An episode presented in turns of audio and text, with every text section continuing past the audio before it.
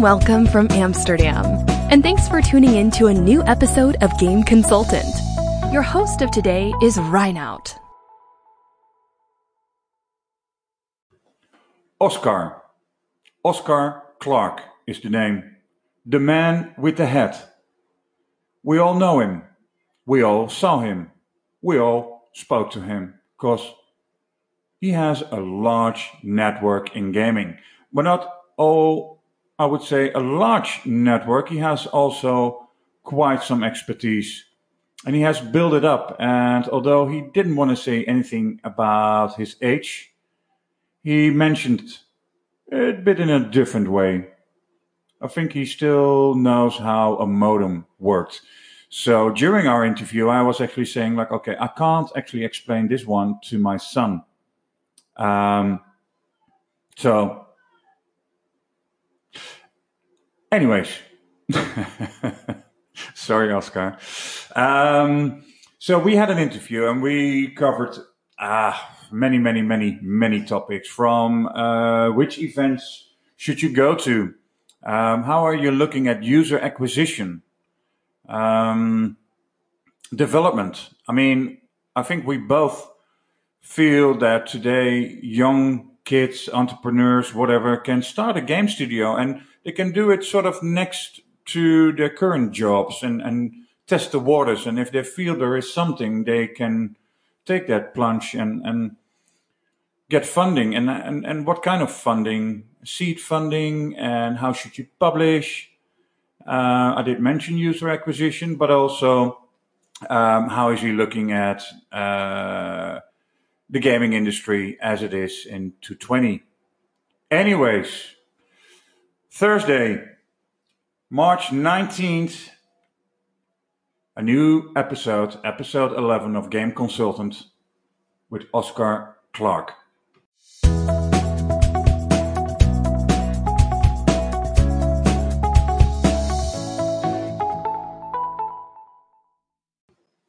So I do work with Anchor. That's a pretty good app for your podcast. And um, so I send people a link before we do the interview, and uh, Oscar was uh, very much on time.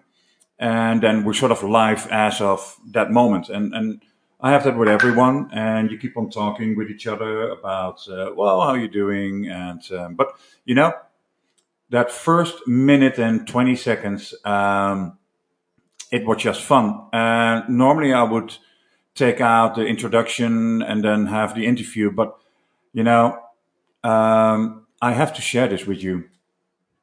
Oh, it's funny. Cool. Actually, I can't find the um, I can't find the questions email anywhere. I- but I no, it's not a problem. No, it's it's uh, Oscar. It's about how you turn up with Unity. What are you doing today? How you looking at gaming? The usual. But um, I mean, if you want to go certain places, I mean, uh, Uh, you can go anywhere. I've been in the industry 22 years. I Exactly. started out with dial-up modems. I, I was playing online games in 1984 on my couple of modem on my Apple IIe.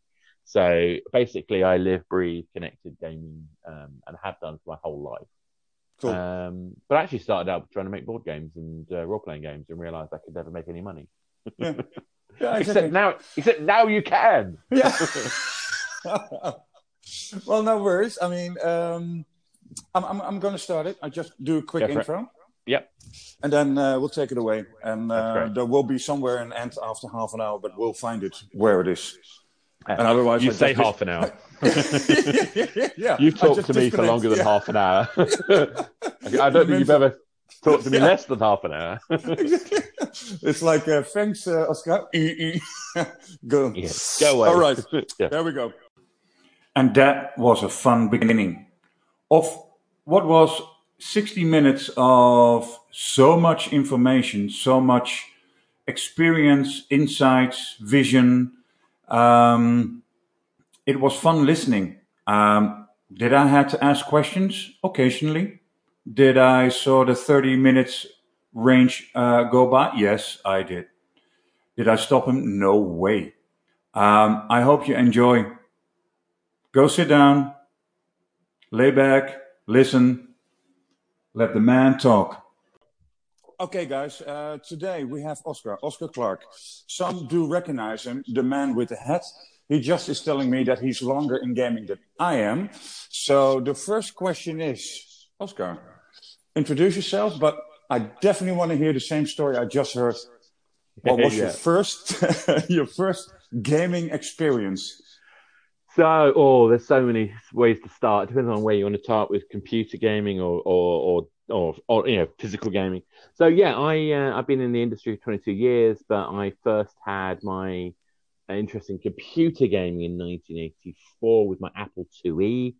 Uh, in fact, I was doing uh, online games. I had a couple of modems, so I was able to play games like Shards, which is a text-based Yeah. multiplayer game. Can you imagine that in 1984?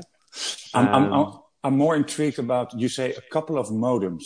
Yeah, so coupler. It's a so a coupler mode. It's not it's not two modems, although it sounds like it. Oh, yeah. It's a coupler modem was this thing where you took your your your physical handset from your phone, Yeah. which is wired into the wall. You then put the rubber suckers Yeah. around the two ends of the headset, and it literally worked on the sound. So you know that kind of funny sound that you um, hear Yeah. about with dial-up modems. That was how it worked. You know, Um, if, if I had to explain this to my son, I think we already stopped by, by the moment that you say a regular phone. Yeah, So he would look you- at his mobile and said, how, how the F would you do that? Yeah, exactly. How on earth would you put a regular phone into that? But yeah, so old school, ancient history. I mean, I, I mean, I was really into gaming anyway. My uh, uncle um, got me into D and D when I was ten. Um, now, bearing in mind how old I am, that hadn't been out that long. um, so yeah, I was doing that for as a kid, and I, I was basically enjoying trying to um, make board games and uh, uh, and role playing games, uh, going around tours around the UK. I even won a couple of little tiny. I, when I say awards, it's like ridiculous. I, I I run these little kind of best of shows in these shows that you you you took your games to, and there might be Yeah. 200 people in the, in the event. It was nothing, but it's still Yeah. kind of nice. Um, but yeah, so I I made my first pitch for a game when I was 18. Um, we basically went to Rainbird and said, "Look at our game," and they said, "Great, come back when you made it." and my coder uh, ended up going, and he was he's basically the lead coder on Oracle's payroll system now. So you know he he found a much more lucrative job than I ever would. Um, but yeah, he's he's um uh, he's a good guy. Um, actually ended up being my best man, but that's another subject. But yeah, so I, I properly got into games as an industry when I was um 27. Oh goodness me, uh, and that was 22 years ago. So yeah, you can work out the math. Yeah, it's more than that now. Hang on. Yeah, anyway, uh, not far off that math. Um, But yeah, so I ended up uh, uh, working for British Telecom, making uh, an online gaming service. Well, sorry, running uh, is probably the best way to describe it. I came on as a marketing manager, and Yeah. before you knew it, I was designing the platform and running the team and running community. So literally, yeah, I've been running online gaming experiences since 1998. yeah. Yeah. So yeah. then the, the question would be because you said like yeah I was the marketing manager and I'm, I'm asking more people was it all along a plan to start working in gaming did you have a degree that would lead you to gaming No, Or- I, I, I kind of just, just, just because I spent so much time playing games, I ended up um, basically screwing up my uh, A levels, and that made it difficult for me to get a university course. So I ended up going to a technical college, would you believe? Yeah. Um, and did a, a sandwich course, which is basically a work placement and education course uh, on business and finance. Yeah. Um, Now it was degree equivalent, so it's not that bad. Uh, and I made up for it later. I got my um, a diploma in marketing, which is a postgraduate. So uh, you know, I Yeah. made up for it in the end. But it was, uh, yeah, I, I was kind of going, well, what do I do? A bit lost, really. I thought, I know, yeah I can talk fairly well. I understand a little bit of psychology. Marketing seemed like a plan. yeah And yeah, I ended up as a, a marketing manager doing things like recipe management software. Can you imagine that? Jesus Yeah, and the pension software, ma- ma- running pension systems. did it pay well I, I, yeah. the, the interesting thing, though, is I actually I was even a marketing manager for a, a SAP consultancy. So if anyone's done any of the most boring technology in the planet. It's probably the people who do these big enterprise resource planning software tools. Um, yeah. And I was the marketing manager for one of those agencies. That, that, that, they they charge fortunes. I mean, absolute fortunes to do this stuff. But what was yeah. interesting about all of this stuff is it really helped me understand and get a grounding in how do you write requirements. You yeah. know, what is it that people need, and how do you then translate a need into a system, into delivery. Yeah. So that, you know, as much as I complain that how boring my previous jobs were, oh no, and that's probably a little unfair. It's amazing how much fun you can have even in something as boring as pension. Um, but but all those experiences led to right now almost uh, well not almost more than 20 years than 20 in years. gaming yeah and that means yeah well that means you've you've seen gaming i mean uh, yeah I've, I've basically been on the leading edge of online gaming since it yeah. almost started um, and it's an odd position because obviously you know if you if i'd have been doing kind of direct making games myself from the from day one i'm sure i'd have done some you know cool stuff and, and people have forgotten about things like wireplay you know when you have a community where I think it was 1999 when we first hit a thousand concurrent users. Now, at the time, that doesn't, you know, nowadays that nothing. I mean, you know, you, you don't even start it if you haven't got a thousand concurrent users. You haven't even got testing going if you haven't got a thousand concurrent users. But in 1999, having a thousand concurrent users was one of the biggest services in the world. Yeah. It may have been the biggest at the time. Yeah. Um, you know, I, I, don't know that. I mean, probably Mplayer at the time was slightly bigger. Um, but then you've got things like um, when I moved into three, the mobile operator, a little bit later, um, we were doing the first 3G games and we were starting to play with app stores before anyone knew it. We, we were being told by people when I was, when we had games running on phones, we were told by people, why would anyone want to do that? Yeah, I mean, seriously, no one, no one thought there was any point in ever having a smartphone. Why yeah. would anyone want a smartphone? Why would anyone want a camera on a phone? And one of the biggest lessons I think of three was yes, I, I learned a huge amount about running an app store, about actually doing um, you know clever things that retail teams would do normally that still aren't being done to this day. Um, now, it was in premium pricing era. Um, but I learned about, you know, um, basically variable pricing. I learned about um, setting up player life cycle based pricing structures. I learned about, you know, running sales in a way that grows audiences um, because yeah. I could.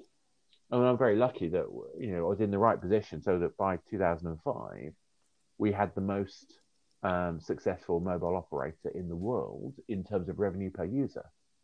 And yeah. that's not just guessing. We had data because someone accidentally leaked one of the other telcos' data. We could work it out. Yeah. And that's that to me. That's like, where would you ever have been given a chance to do something that was groundbreaking, different, get to meet amazing people? You know, you know, like Ilkka, like uh, Kristian Segerstrale. I mean, the list of the, the, the yeah. people who are like the big cheeses nowadays, who I got to meet you know, back in you know 2001, 2002. Yeah, it's amazing. You know, actually 2003, it's, I think was some of them. Yeah, it's funny. There's a TV commercial here in Holland. Um, it's Ziggo. It's a broadband broadband internet deliverer. Yeah. And uh, there's a guy actually saying uh, he's in a, in a in a bar with some friends, and there's a guy with a very old telephone, and they are making fun of him, saying like, "So you can be actually boarded 24 seven you're an idiot. and then the next scene is that he's in the rain together with his girlfriend outside in front of a what we call a video store where you can actually pick up uh, videotapes. And yeah, yeah. Uh, and then and he's saying to her, "Is like what online videos?" And, and then it turns into fast speed internet and it's downloading like in, in, in a second you have a complete game. And, and and this guy is telling him that. And then he has all those visions from the past. And then he's saying like okay that could be that could be something. Yeah yeah. So uh he has oh, learned from it's a magical process that um, i mean the, the thing is that we were talking about what you could do with mobile it, when i was still at, at uh, wireplay um, you know, yeah. so we're talking about year 2000, um, 1990, no, and I think it was 2000. I can't remember. I can't remember years, but I remember doing a plan about content delivery over TV using the set-top box, using that yeah. over mobile. We're even talking about streaming. In fact, I actually ended up working for RealNetworks uh, yeah. for a very brief period of time, um, who were the streaming gods of the era. Um, yeah. And Gamehouse came out of that. Um, yeah. So it's interesting how you know a, a, lot of what we would we do now by just you know it's just obvious. We were thinking about as far away ago as that. We were thinking about what could it be. Now the technology couldn't keep up with an experience that would be good for players. Don't get me wrong, but we learned lessons about what could be possible as early as that. Yeah, and so the setup box. Um, I've been hearing a lot. So we have Philips over here. Yeah. And they have actually been contacting me so many times. Can we do something with the setup box? I mean, when did it die? When did finally someone, or has it been replaced? No, it's not dead yet. Even it's because the set-top box is a brilliant way of providing DRM for big television companies. Yeah. So the thing that's going to kill it off permanently is um, the the not needing them anymore. So you know the Skies of this world, the uh, the cable companies of this world still rely on the set-top box. Now they've improved them to a large extent, but essentially Netflix means I don't need them anymore. No. So I got rid of my um, my cable subscription, my satellite subscriptions. I just have uh, you know a little stick that goes in my telly, and I watch you know streaming services. I don't watch live services anymore. And I would argue yeah. this is the this is the evolutionary process. You have big companies yeah. who enable new experiences, and then they stick to those experiences. They hold on to them, and they yeah. they start using them so they become a barrier to experience, and then they get you know their their economy, their kind of um, their cash flow decimated because they hold out too long. Um, yeah. And this is the sort of cycle of the technology route you know, I think we're we're going to see the same thing with cable providers when 5G or if 5G can get the ubiquity it needs, because at the point you've got a 5G connection, as long as that 5G connection is in your area, you don't need broadband anymore, folks. And yeah. that is a magic thing. Now, obviously, there's the issues with there, and I, have been in the heart of, uh, of of telco, so I can see how easy telcos trying to do things like charging for data. It's yeah. like the most insane thing. You know, the whole the whole the whole thing about uh, consumer experiences is you've got to target and charge on things that the consumer understands. Yeah. Do you know how much data you're using when you use Google Maps versus uh, an email? It's it's there's no most people haven't got a slightest clue, and neither should they have. They shouldn't need to have. No and it's not yeah. even related to the cost that the companies are actually incurring in, to a certain extent. To a certain extent, but what yeah. what does matter is the availability of you know that data resource. You know, demand on it is important, yeah. but concurrency is more important. Anyway, so I bore into this sort of stuff. I it no, no, no, no. That, that's interesting because um, because I mean, so in, we're now seeing increase. We see an increase of revenues that actually is going to my belief, and besides the fact that we have coronavirus and it yeah. could actually be exploding, whatever. Yeah.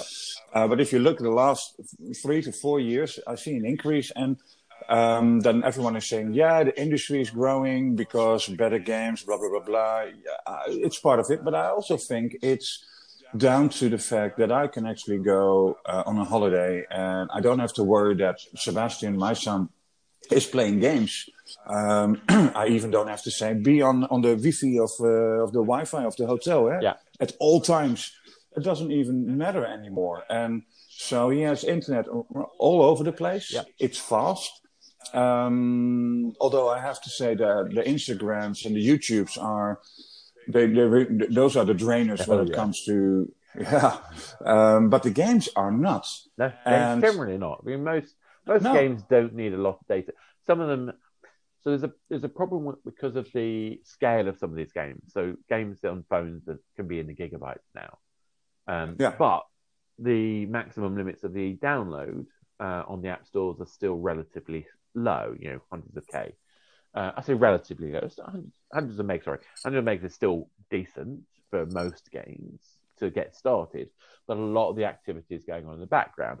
Um, and if you're downloading that initially in one big burst, you have this terrible delay before you get into the game. But increasingly, developers are being smart about that, and they're they're packaging the, what you need to start the game, and then they're delivering additional material over time. So as long as you're doing that sensibly, and you're thinking about the consumer experience, then it shouldn't use up that much data in the long term.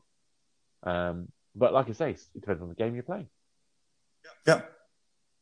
So tell us a bit about Unity, the, the, the, the rise of a company that first actually, if I think about it, David was always standing at those yes. conferences at a table handing out flyers. Well, it kind of starts for me when I was I left Sony, so I was a home architect at Sony for their virtual world PlayStation Home. And the weird thing about that yeah. is that that was game engine that developers were making games for as well as being a virtual world. I mean, not saying it was the best game engine in the world. There was it was actually remarkable. But it was good, an engine, yeah. But it was effectively an engine, um, and uh, we were actually running a freemium game service and stuff like that, effectively um, on console, which is weird. Um, so I, leave, I leave I leave Sony because they made a decision they weren't going to put home on PlayStation Four, which I still think was a mistake, but I can kind of understand it. And I start consulting, and I'm working with a, a Chinese um, social game platform at the time doing evangelism. And I got to meet uh, a guy called um, uh, Jussi uh, Laakkonen, who's uh, a fantastic guy, um, and um, his team who are doing um, rewarded ads. I mean, it's a bit more complicated because we were also doing um, gameplay recording. Rewarded ads. Uh, yeah. But we were doing these reward, rewarded ads, which at the time was pretty new. There was, I think, AdColony and Bungle, but um, Applifier, this company, uh, were basically, um, you know. We're talking two eight, two nine. Uh, no, we're talking no, 2014 actually. I think. I think it was 2014. Oh yeah, with Fungo, yeah. yeah, yeah no, that that much, yeah, to 13th, yeah. Yeah, yeah. yeah. So okay. basically, you know, um, Jussi and David uh, got on quite nicely. It turned out. Um, I happened to be in the Unity offices. Uh, my friend Julian invited me, and um, uh, she was running the uh, Global Game Jam, um, not Global Game Jam, the, the Nordic Game Jam, sorry. Um, and she had a whole bunch of developers in the Unity offices, and she wanted me and Joachim to talk to them about the games industry, which was lovely. Um, and, all, all, of the Unity folks were, I knew, knew, a lot of them anyway, but they were all acting a bit weird about me, and I couldn't quite work it out. And I, I didn't think anything of it. Two weeks later, Jussi told me we were being bought by Unity. And it turned out everybody in Unity knew, and none of the people at Applifier had a clue. Uh, and it yeah. was fantastic because there was two companies who had exactly the same personality in terms of like entrepreneurial spirit, desire for excellence, but also, you know, really caring what happens to game developers. Um, yeah. And so it came, you know, I just went along with the package. You know, I was consulting as well. I've, I've done this a lot where I, I have a main client like Unity or like Applifier before that, where I spend half my time and I, I evangelize on behalf of their service. Um, and yeah. I do consultancy in the background because I think that unless you're doing, talking about it isn't good enough. So yeah. I'm always playing and, and, working on things of my own or helping other developers. So always learning, continuously interested in learning. And so uh, I had this fantastic position where, for basically four and a half years, or was it five years? Uh, no, I think four and a half years. Um, I got to stand on stage for one of the most interesting companies in the world, helping developers basically, you know, access the ability to make games regardless of their size and scale and to be able to make yeah. games of the same quality, you know, dependent on their talent and skill. Yeah. That's a fantastic position to be in. And I was talking about how to make games commercial because obviously with all this background of like development strategy, running live operations, uh, you know, understanding data, um, it turns out that's quite useful. So I got yeah. to think about anything I wanted to in terms of what did I think was going to be useful. I listened to a lot of developers about what they wanted to hear and I got to come up with a program of like, here, look, have you talked about this? So obviously we talked a lot about rewarded ads and how they were used. but it meant that I ended up spending more time thinking about how game design is affected by the way you monetize, and also Yeah. how longevity and um, player life cycle is affected by that. And I had a lot of background from my previous roles I could bring into that. So I ended up writing a book, uh, Games as a Service, uh, which was uh, Yeah. you know going down quite well. In fact, the fact that the first Hold on, hold on, oh yeah hold on. Games as a service. Yes. I got the question yesterday, oh yeah and and um, I completely didn't understand exactly what it does mean. I think it, it, it, the, the definition is different to people, but what what are you seeing as game as a service? So, games as a service. what I what I think of as a game as a service is a game that where most of the focus is after the launch. So Yeah. we, this is one of the areas that I specialize in nowadays, which is basically helping teams understand. Yes, you want to make a great game, and that's fine. And if you're going to make a hyper casual game, then that's probably all you need to do, and you've got to f- work on the efficiency of making it. But if you're making a game where you want retention, you've got to think not only about the mechanic and how extensible it is, and therefore how much fun it can be, but also the context. By which I mean the reason to play and the metagame. And I separate those two things out because I think people confuse what a metagame is. If you Yeah. talk about the context of play and then the metagame, you can see a progression in layers from an original idea of a game. I how what do I do when I play it? The reason why I play it and the reason why I keep on playing it. Because we don't keep on playing it because of the narrative in most cases, because narratives run out. We keep on playing because of the social context, because of the way it fits our daily routine, because it has some kind of shareability or, or engagement that, that separates us from the sort of routine and mundane. That is what makes a hobby. That's what makes a, a passion, is that longevity. Um, so when I talk about games as a service, it's the business of making a game work longer term to deliver better value for players. Now, Yeah. the trouble we have at the moment is that there's a lot of people who are doing it in a, dare I say, half-assed way. Um, I'm not a fan, personally, where you charge someone up front and you continue to charge them within the game. I don't think it's Yeah. generally a good business. I agree. No, No. I can see reasons why you would do it. And you know, there's a lot of people who can't give up the the um, the pay up front model. I, I totally understand that. That's their choice. But we've seen time and time again, proof upon proof upon proof, if you make a game that's good, people want to play it. So if you can Yeah. create no barrier to entry and create value in the game, ongoing value in the game through events and promotions and activities and community and content releases, all this kind of momentum and if you can do that in a trustworthy, predictable, authentic, passionate way, people want to give you their money because they want those things. Um, Yeah. And, I, and the wanting is the important part here. It's anyone who's trying to trick people, anyone who's trying to sort of, you know, bait and switch, um, anyone who's trying to sort of, um, you know, uh, hide content that should be in the game inside, you know, randomized boxes and make people charge for them without telling them what the ratio is. That's not an authentic relationship with the player. Yeah. And that's what I'm talking about with games as service. Yeah. Oh, okay. Yeah, that's good because uh, then then I know I completely took it the wrong way yesterday. No, it's Thank fine. you. It's fine. Uh, but it's easy because there's so many bad examples, and you know you can blame games as a service. At the moment, there are a few people blaming games as a service for some of the PC and console uh, experiences which aren't great. Um, Yeah. But actually, I would argue it's not the game as the service bit that's wrong. Well, there is a balancing issue. It's the fact that they're also charging up front. You know, sixty dollars Yeah. to get a game, and then you hide half of it behind, you know, a paywall as well. I don't feel like Yeah. I'm a valued player. I feel like No. I'm a cash cow for someone's company. yeah. And if it's good, I, um, in the end, I, I have the urge of paying anyways because uh, I want to speed up or uh, I'm, I'm, I'm engaged. Yeah, I mean, you've So, got to give people reasons to, to to pay and, and, you know to care about paying. You've got to get people keep reason paying. to engage. But you Yeah. know, I think most people understand if you're producing a million dollar, multi-million dollar game experience, particularly. But some games are less than that. You know, a lot, I I work with a lot of games that have a smaller budget. Yeah. Um, if you're working on a game that costs these, in, you know, these intrepid in developers money, time, etc., well, they want to be able to feed their kids at the end of the day. They want to be able to, yeah. you know, be able to go on a holiday occasionally, maybe. And most developer, indie developers I know can't. no, I mean, if they can pay the rent and, yeah. have food, then uh, they're happy. Yeah, exactly. Coming to that, um, I always ask people like, no, let me put it differently.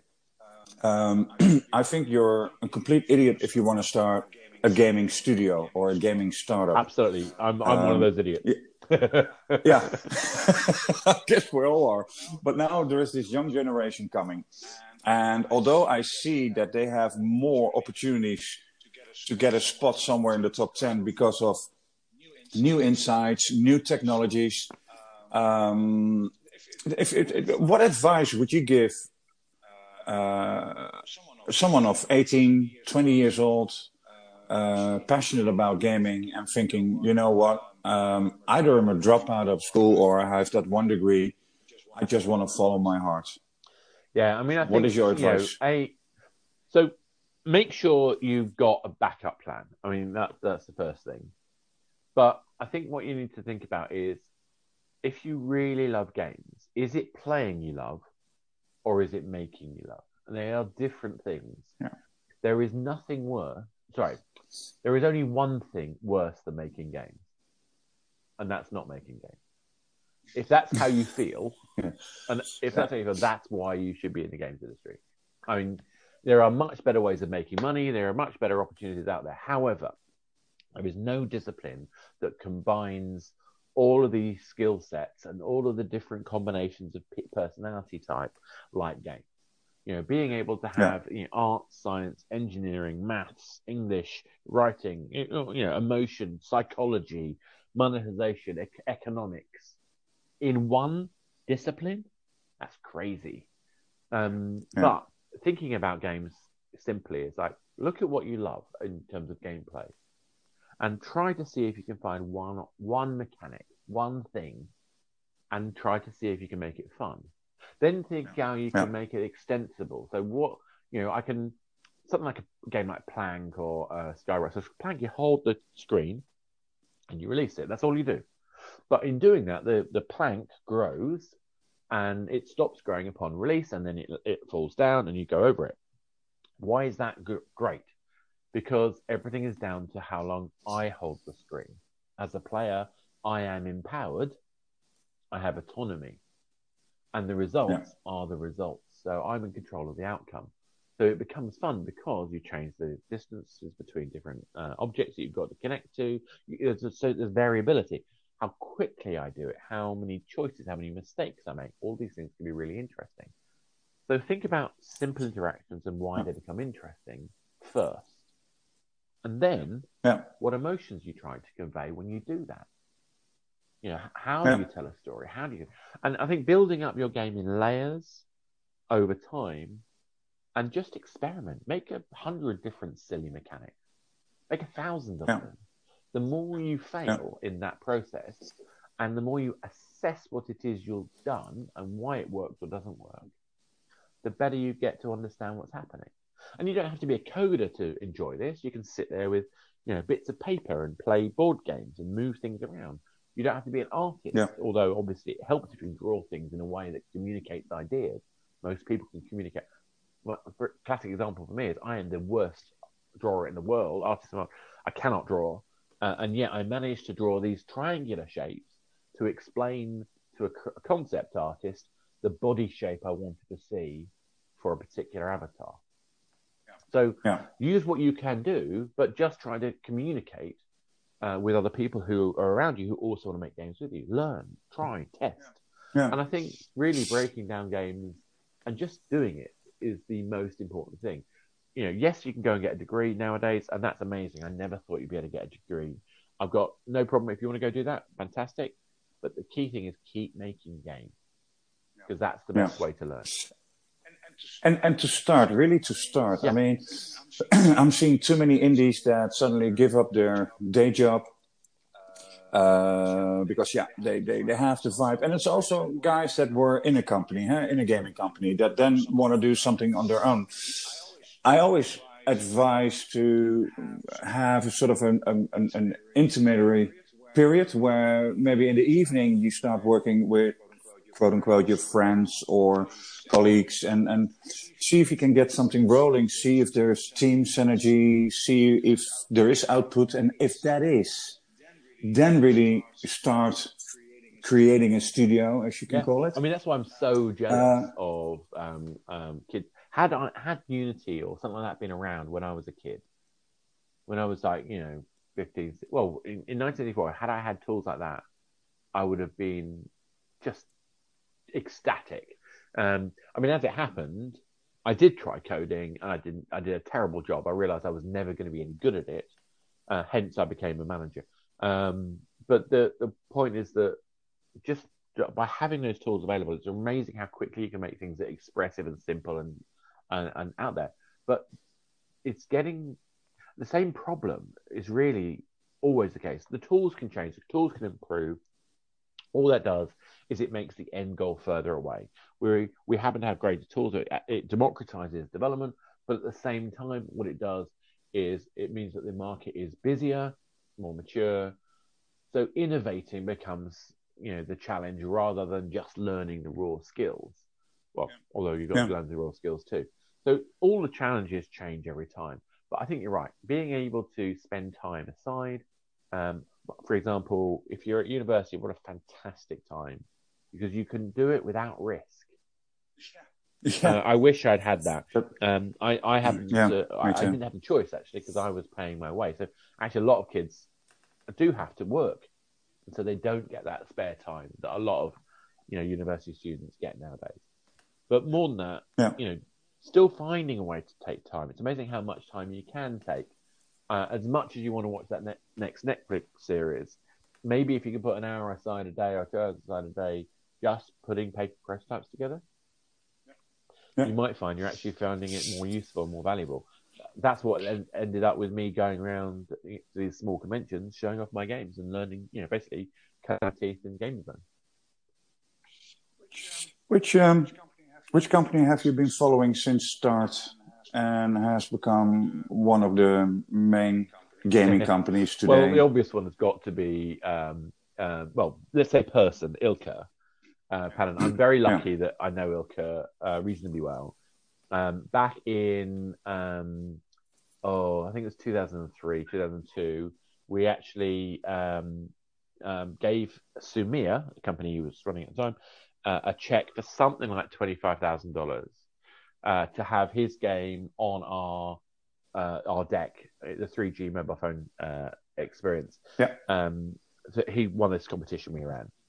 I'd forgotten about this, and obviously Sumea was bought by Digital Chocolate, and then um, Ilkka left Digital Chocolate, set up Supercell. Um, he had a fantastic talk in 2011 about the failure of um, was it Gunshine? Uh, I, I, got to yeah. chat with him there. And then the next thing I know, we have Supercell. I'm on stage at a Supercell event in Helsinki that they ran for the development community, and Ilkka is reminding me of this story. I think that's that's the one of the a that, okay, that's a very self-aggrandizing story to a certain extent, but that's just what reason for that though is the reason I'm mentioning it is not because you know it's Ilkka and Supercell. Supercell are obviously one of the most amazing companies on the planet. Um, yeah. But this is a this is the, a sense of the people. Someone like him are so genuine, so you know, human, so nice, capable, interesting, etc. Um, that it's easy to lose sight of that when you see a massive company like Supercell now. Yeah. And yeah. you know, almost all of these companies, um, I can trace back some connection to nowadays to some of the earlier days. Not a lot, not you know, like Rovio, for example. I put the first um, proper Rovio game called Darkest Fear up, and then of course they're now this massive giant. Um, the, yeah. I've got to have this taste of a lot of these people and the people behind it, and to a large extent, the ones who've been around forever haven't really ch- seemed to change that much. Their their opportunities have changed. Don't get me wrong, of course they have, but they they still seem yeah. to be the same genuine people who have a passion and love for making games. And I think that's really at the heart of all of this. You know, why Finland? Well, well why Finland? That's wasn't really? Well, it's not just Finland, but Finland obviously came out of the Nokia. Nokia was yeah. such an amazing yeah. force for mobile, and um, a lot of people who were involved in Nokia, um, you know, games in particular, went on to make games themselves. But it was also it provided this. If you, actually, if you look at it, it's it's kind of a combination in my head, whether this is true or not. But what I see is you've got Nokia and you've got the festival assembly. Now, ironically, Jussi was one of the people behind Assembly as well. Assembly is where a lot of people who were really interested in like the, the demo scene um, and were really interested in making stuff and really interested in games got together. And that fertilized yeah. an amazing opportunity. Combine that with the Tekes kind of uh, funding they've got in Finland, yeah. then you can see, yeah. of course, Finland's a perfect place. You've got a whole bunch of people, lots of focus on tech and coding, lots of people who know each other through a mutual connection through games. You can see how that that, yeah. that environment is very conducive to success. Uh, yeah, it's exactly that. I, I, have come to know Finland as where the quote unquote indie community um, was always very much in talks with each other. Um, uh, the failures were discussed, uh, but also the helping. Yeah. Um, and and that together led, I think, uh, in the end, take us back then, what is Business yeah. Finland today, has driven that industry, that gaming industry, to to to yeah to the great success they're having. So a lot of people are saying in Finland it's happening. Um, what is your take on um, what's happening right now? I mean, we, we see India coming up, we see Latin coming up, we see, well, a lot of people are targeting China, but it's not that easy. If you look at publishing your game, I mean, everyone wants to have the world play their game. Um, any advice on how to publish? Well, I mean, again, that's that's a, a ever moving feast, isn't it? I, I, think essentially the the beauty of the the mobile era uh, and it's not just limited to mobile because obviously things like Steam and Epic are, are there for the, the, PC side. But the, the there's been a liberation from the constraints of having to go through a publisher.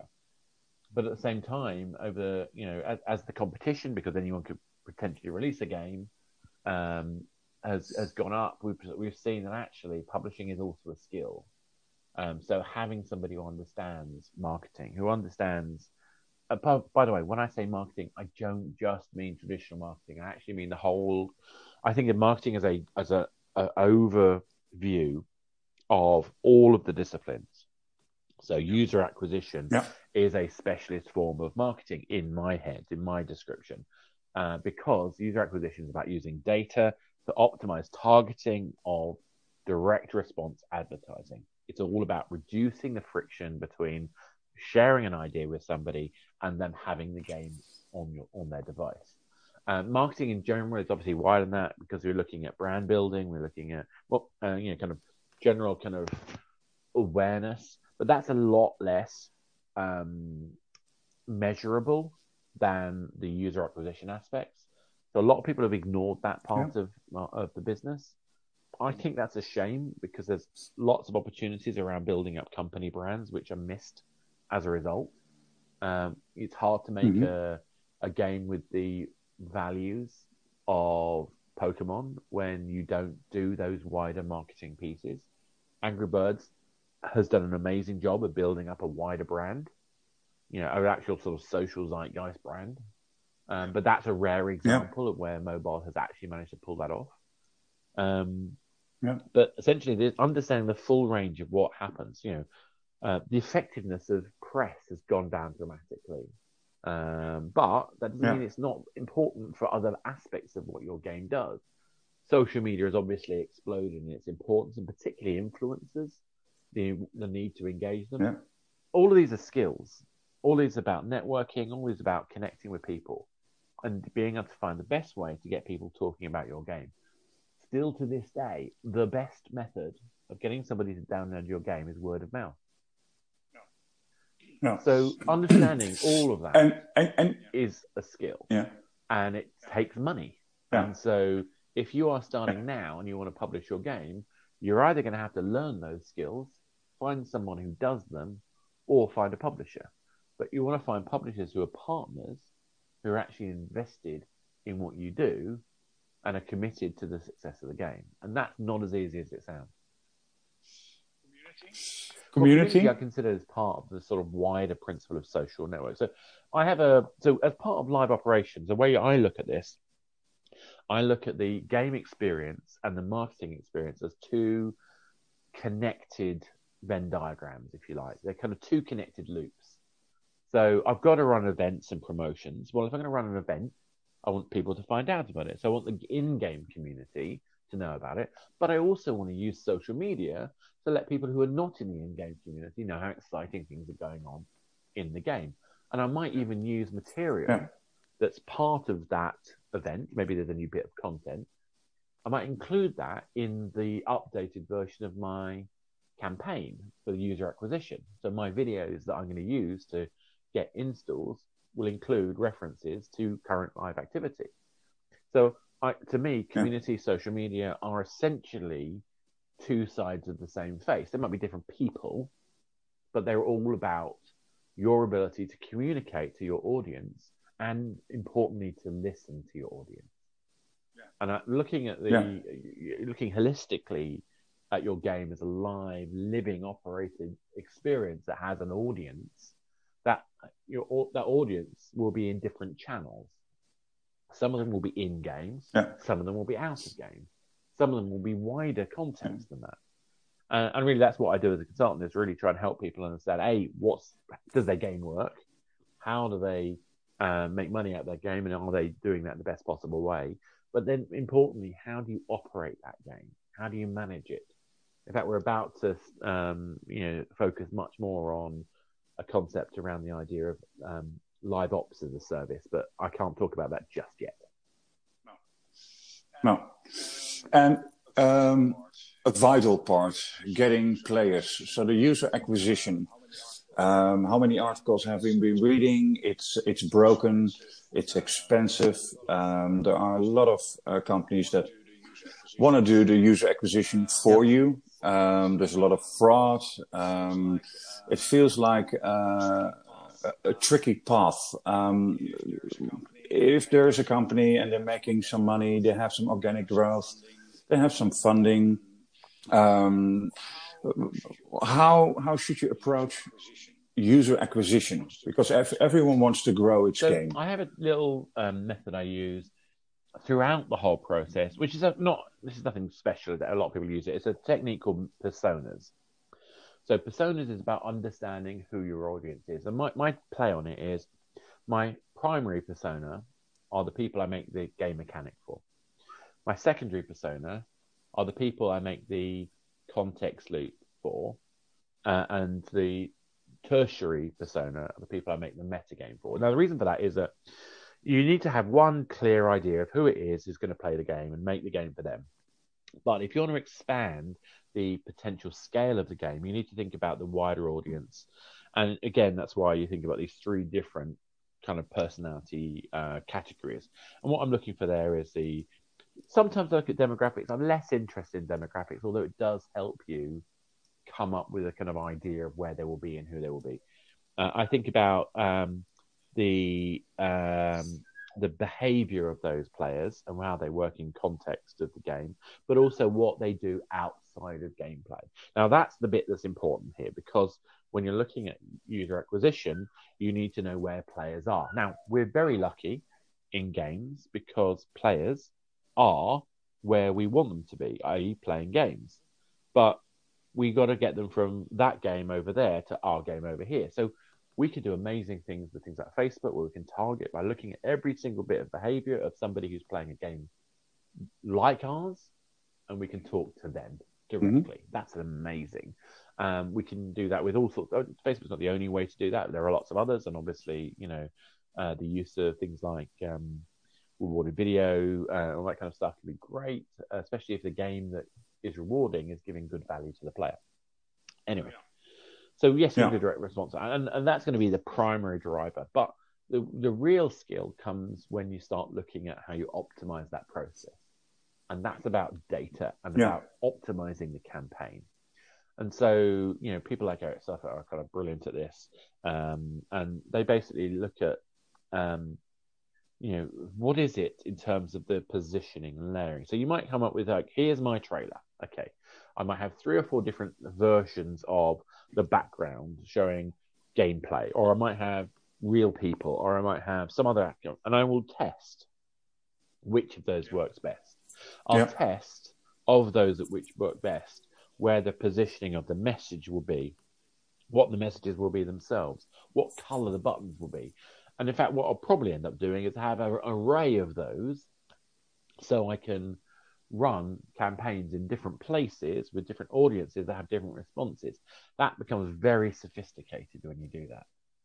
But again, yeah. if you want to simplify it, it's like pull together an ad which communicates an aspiration um, and, and a desire and a fear of missing out of that game. Um, yeah. There's a piece of work yeah. that was done by uh, marketing psycho- well psychologists and marketing people took on uh, called Consumer Behavior as Need. Sorry, oh, sorry, I got it wrong. Sorry, consumer behavior as risk. It's risk, not need. So if you think about consumer behavior as risk, risk yeah. so I'm going to go buy a pair of jeans. Well, I have to want it. I have to des- desire that pair of jeans. And if I see a label yeah. on it that says uh, 50% off, limited time period, I now have a reason to act because I've got a fear of missing out on that deal. And if those jeans yeah. look pretty good, mm-hmm. if I think my friends will think I look good in them, then I've got a social capital in getting those jeans. There's a value in doing that. Yeah. But there's one piece of the puzzle you have no control over. And we use the I'm using the term abnegation to describe it. Now, all, all abnegation is is a fancy way of saying the things I ought to be doing instead. So I've got that pair of jeans over there, but I look at my bank balance. Do I have the money for it? I look at my my you know other things I should be spending that money on. If I do not set aside the other things I need to do, I'm not buying those jeans. The only thing yeah. we can do as if we're not manipulating and stuff like that, which which always fails in the long run, but uh, and don't do it, just don't do it. But if I do it properly, I the aspiration of wanting those jeans, the fear of missing out, and the social value of those genes, so what they look like, the quality of them, they give me enough motivation to overcome my reason to not naturally act. And your ad needs to do yeah. that. It needs to create a stimulus that creates anticipation, desire, and social values that allows me to overcome my natural resistance because there are other things I should be doing instead. That's what an ad yeah. needs to communicate. Reason to act now. Cool. We're at 50 minutes, and uh, I've um, I'm actually okay. having one more question, and that is: there are so many gaming events, and um, a lot of times I'm seeing the same indies uh, going to all the events. So it's actually a twofold question. Um, one, should you go to events? And two, which events would you actually advise uh, as a small gaming development company to actually appear, uh, to be there? I mean, to pitch. Which events would you reckon are well, the best? that's a that's an interesting long question um, in the current climate, seeing as I'm sat at home uh, self isolating. Um, but actually, there's, there, there, so so right now um, there are fantastic events. I, I'm going to have to talk about Pocket Gamer Digital, for example. Um, so I'm helping. Uh, lucky I've got the uh, I help the guys out with the speaker lineup for that event. Um, and uh, you know, Pocket Gamer is uh, very close to my heart. I think I've only missed one, and that was because I had a uh, had my appendix out a few weeks before. Um, but uh, yeah. yeah. it was it. Pocket Gamer, I, I love. I think it's it, the guys have done an amazing job of creating a community of people who are spread between the kind of high end professional, kind of like massive companies, and also the indie and the people starting out. It's uh, got that blend. Um, there, if, it depends on what you're trying to do. So if you want talks, an event like that is great. Um, because you have some of the best people in the world who are limited to a 20 minute slot. Now, that sounds like it's not enough, and it isn't enough for long, in depth things. But what it does is it means you see more people talking about something and they distill their key message into a very short period of time. And I think that's yeah. incredibly effective because you get to learn a huge amount. I love sitting and hosting those events, mostly because it makes me sound clever because I can listen to everybody and, and, and learn it all, but also because I get yeah. to sort of be part of the debate. And so, as you have panels talking about user acquisition, you can learn about how people are now using kind of programmatic bidding, and that you know they're using the header information to understand who they're going, which particular um, individuals they're going to send a particular ad to. That kind of stuff is so sophisticated yeah. and fantastic. Wouldn't have dreamed it was possible ten years ago, but now it is.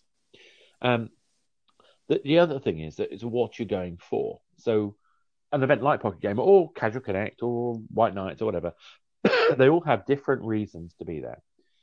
So, if you're an indie, going somewhere that's got something like a big indie pitch, um, that could be incredible because you can get to have somebody review your game and understand, you know, what they think of it, their their professional response, and if you're lucky, maybe you even win, and then you got something to talk about. Yeah. Um, visibility. visibility. Visibility. But you're also you're in a community of other people going through the same process. So that kind of stuff is. sorry, I just drank some water the wrong way. Um, so no, yeah, no, no, it's fine. I'm not sick. Um, so being in that community is really good. If you're more professional, you know, professional organisation, which you've got more of a track record. Not saying indies aren't professional, but if you've got a professional structure, you've got repeatable, you know, income, um, then you're probably more talking about the kind of business that we, we're going to to talk about. Uh, you know, which partners to use, what's the best way you can get the best uh, data, what's the best way you can connect with the right people. Of course, there's the opportunities around fundraising and talking to investors, but also you know opportunities around you know identifying companies who you might want to acquire, for example. So all these events are incredibly powerful, yeah. and all that's great. But it's actually about yeah. making the friends in the networking events who you can talk to frankly about what's necessary.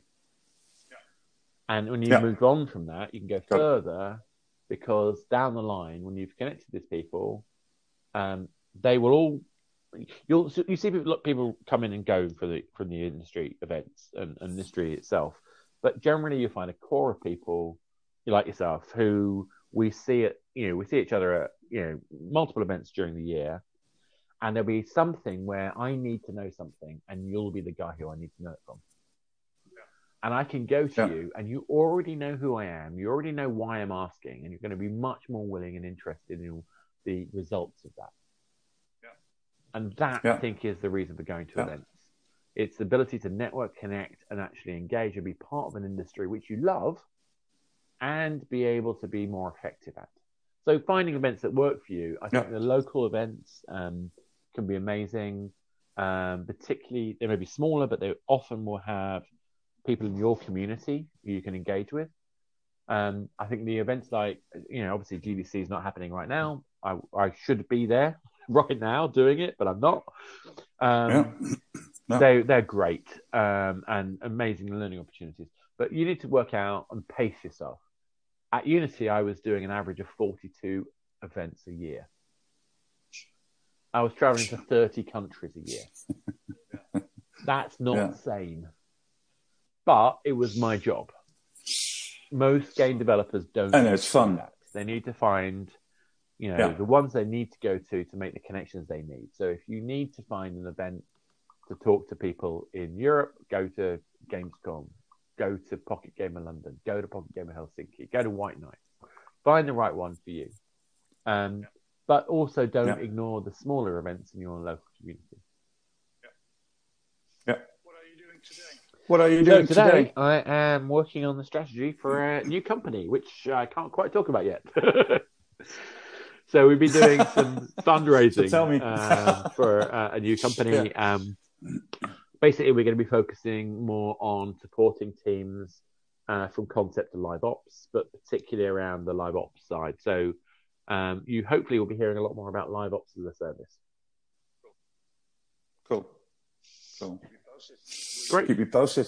We um, I actually for the 30 minutes, and we said like after 30 minutes, I would say 30 minutes, but you know, I, I really found this very interesting, and uh, um, this is this is very helpful for people that are at the beginnings of what might be their their yeah their, a major company or a company that just has a lot of fun, makes good money. Um, I think today there, there's a lot of uh, uh, people that actually want to get involved in gaming. Um, the, the, numerous questions I get via email or LinkedIn, um, it's it's really fun to see everyone being so enthusiastic. Exactly. Um, so, yeah, it's it's uh, it's exactly this what I want to do with my podcast. It's it's, it's giving people some thoughts, and then obviously um, I'll, uh, I'll put a link uh, to your LinkedIn so that people can ask you uh, more questions and and. No, that's great. I want to thank I you for really this. appreciate. It. I, I I need to do this anyway, and I was I was planning to look at Anchor because I know the the um um Deconstructor of Fun guys use it. Yeah. So uh, yeah, Yeah. it's interesting. Uh, and like I say, anytime, just let me know. I- I'm happy, always happy to help. Cool. All right, mate. Take care. Thanks a lot. See you. Cool. Bye. you too.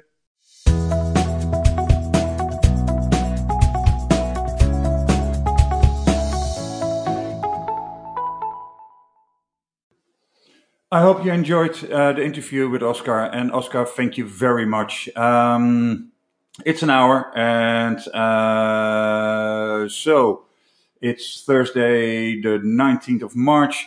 Um, I hope everyone is safe uh, with their families at home.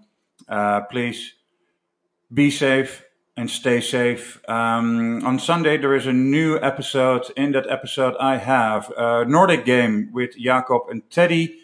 I have my company's watch list back again and some other things, most likely. I'm still prepping. So, uh, hope you enjoy it and uh, I hope you will share this podcast with your gaming friends. I uh, gonna end this. Ciao for now.